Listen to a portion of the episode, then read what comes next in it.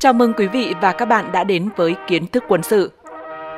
Đầu những năm một nghìn chín trăm ba mươi, sau khi Hitler trở thành thủ tướng Đức Quốc xã, ông đã mở rộng chế tạo vũ khí và đầu tư nhiều nguồn lực vào lĩnh vực quân sự. Nhờ đó, quân đội Đức đã phát triển mạnh mẽ và tầm ảnh hưởng bao trùm cả thế giới. Hưởng lợi từ chính sách bành trướng quân sự của chính phủ Đức, sự phát triển vũ khí của Đức cũng có những bước tiến nhảy vọt. Vào thời điểm đó, các nhà sản xuất vũ khí Đức đã phát triển một số lượng lớn vũ khí nổi tiếng.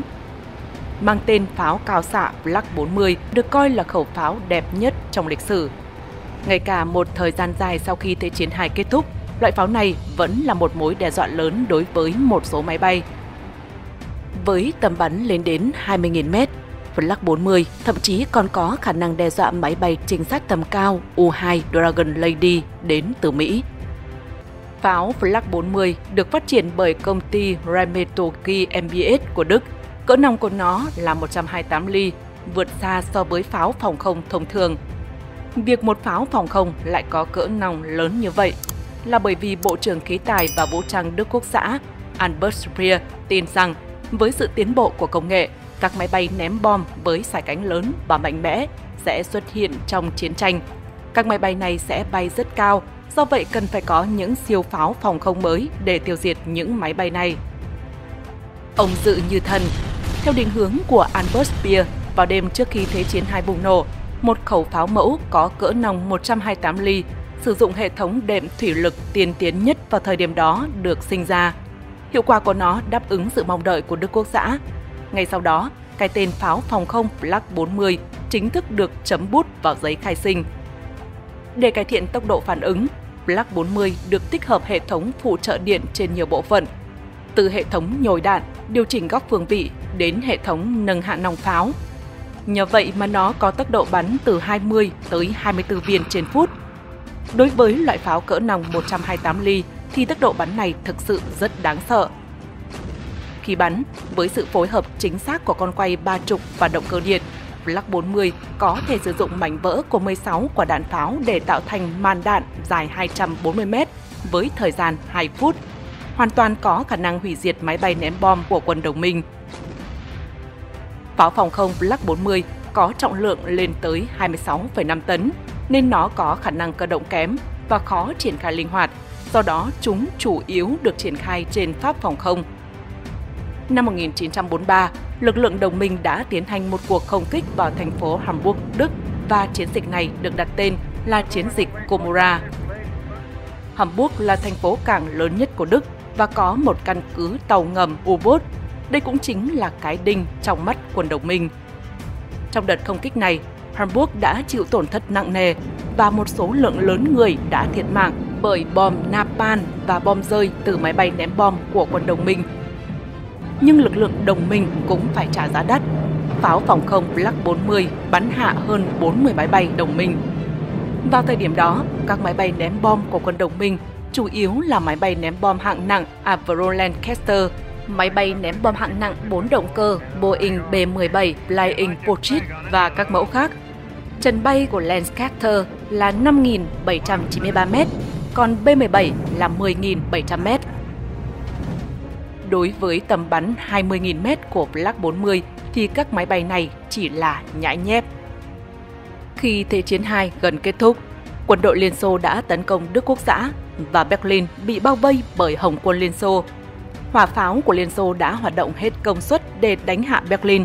Trong bối cảnh này, việc phá hủy các trận địa pháo của Liên Xô đã trở thành nhiệm vụ quan trọng hàng đầu của quân Đức Quốc xã.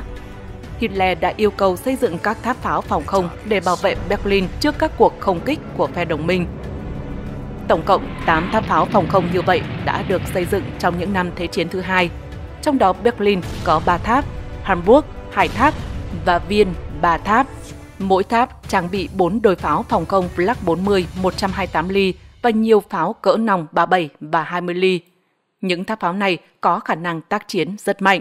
Chúng có thể duy trì mật độ hỏa lực tám nghìn viên đạn mỗi phút, tầm bắn tới mười bốn ki lô mét với phạm vi bao quát ba trăm sáu mươi độ. Trong đó, tháp Ju ở Berlin đã biến thành một lô cốt phòng thủ của quân Đức cho đến cuối cùng của cuộc chiến. Ngày hai mươi mốt tháng tư năm một nghìn chín trăm bốn mươi lăm, pháo phòng không Flak bốn mươi bố trí trong tháp Ju đã nã hơn bốn trăm quả pháo vào vị trí pháo hạng nặng của Liên Xô cách đó mười ki lô mét, làm hơn bảy trăm lính Liên Xô thiệt mạng và hủy diệt một trăm bảy mươi khẩu pháo. Đây là kỷ lục rực rỡ nhất của Flak bốn mươi và cũng là kỷ lục cuối cùng của loại pháo phòng không này. Sau khi tấn công vào vị trí pháo hạng nặng của Liên Xô trong hơn nửa tháng, Đức Quốc xã tuyên bố đầu hàng. Sau đó, Mỹ và Liên Xô bắt đầu cạnh tranh nhau trong việc hấp thu các nhà khoa học và công nghệ tiên tiến của Đức, bao gồm cả cái tên Flak bốn mươi. Một tháng sau khi Đức Quốc xã đầu hàng, pháo cao xạ Flak bốn mươi trong tháp phòng không của sở thú đã phát ra tiếng gầm cuối cùng. Sở hữu ngoại hình quá cồng kềnh nên pháo phòng không Flak bốn mươi không được phổ biến ở Mỹ và Liên Xô. Ngoài việc phát triển thành công công nghệ tên lửa phòng không, thì pháo phòng không cỡ nòng lớn cũng không còn phù hợp với nhu cầu chiến trường. Tuy nhiên thì video vẫn chưa kết thúc. Quý vị đừng quên rằng chúng ta có vài cái tên khá là khủng ở đây để đối trọng với hiệu suất và hỏa lực Flak bốn mươi một trăm hai mươi tám ly của Đức. Đầu tiên phải kể đến súng quy ép năm phẩy hai inch Mark một. Khẩu này thì được Hải quân Hoàng gia Anh sử dụng trong Đệ nhị Thế chiến, được thiết kế như một thiết bị mục đích kép có khả năng tấn công cả máy bay và mục tiêu trên mặt nước. Cỡ nòng của nó là một trăm ba mươi ba ly, lớn hơn và sức công phá cũng hơn Flak bốn mươi. Nếu nhớ không nhầm thì quy ép năm phẩy hai mươi lăm inch đã được trang bị trên con tàu hát em ét Sirius hỗ trợ cho cuộc đổ bộ Normandy của khối đồng minh vào tháng sáu năm một nghìn chín trăm bốn mươi tư. Tiếp theo đó chính là súng phòng không một trăm hai mươi ly M một quê quán ở Mỹ. Theo đánh giá của chuyên gia quân sự, dù M một có cỡ nòng một trăm hai mươi ly, nhỏ hơn Flak bốn mươi, nhưng về hiệu suất chiến đấu là tương đương nhau. Nhìn qua thì quý vị có thể thấy là nó có một thiết kế bên ngoài khá hầm hố, chiều dài bảy phẩy ba mươi chín mét. Tầm bắn tối đa của nó là khoảng sáu mươi nghìn feet, tức mười tám nghìn mét, thậm chí là tầm bắn có thể xa hơn. Chính điều này đã khiến người đời gọi nó là súng bắn tầng bình lưu. Khẩu M một này được quân đội Mỹ sử dụng để phòng không từ năm một nghìn chín trăm bốn mươi tư đến năm một nghìn chín trăm sáu mươi. Khẩu một trăm hai mươi ly phục vụ chủ yếu trong các vai trò phòng thủ tĩnh, mặc dù nó đã được thiết kế để cơ động. Và cuối cùng là pháo năm inch ba mươi tám caliber Mark mười hai, cũng đến từ Mỹ luôn.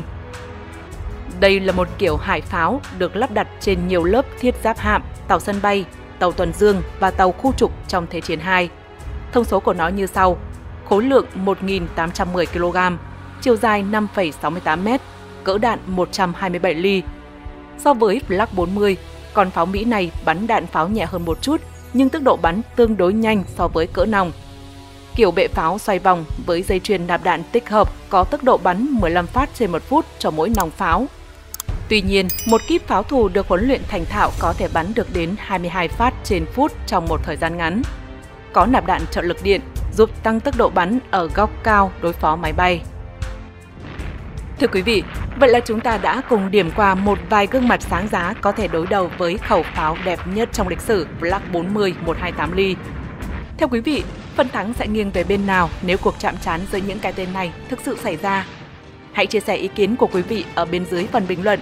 Đừng quên nhấn nút đăng ký và chuông thông báo để đón xem những video mới nhất từ Kiến Thức Quân Sự. Còn bây giờ, xin chào và hẹn gặp lại!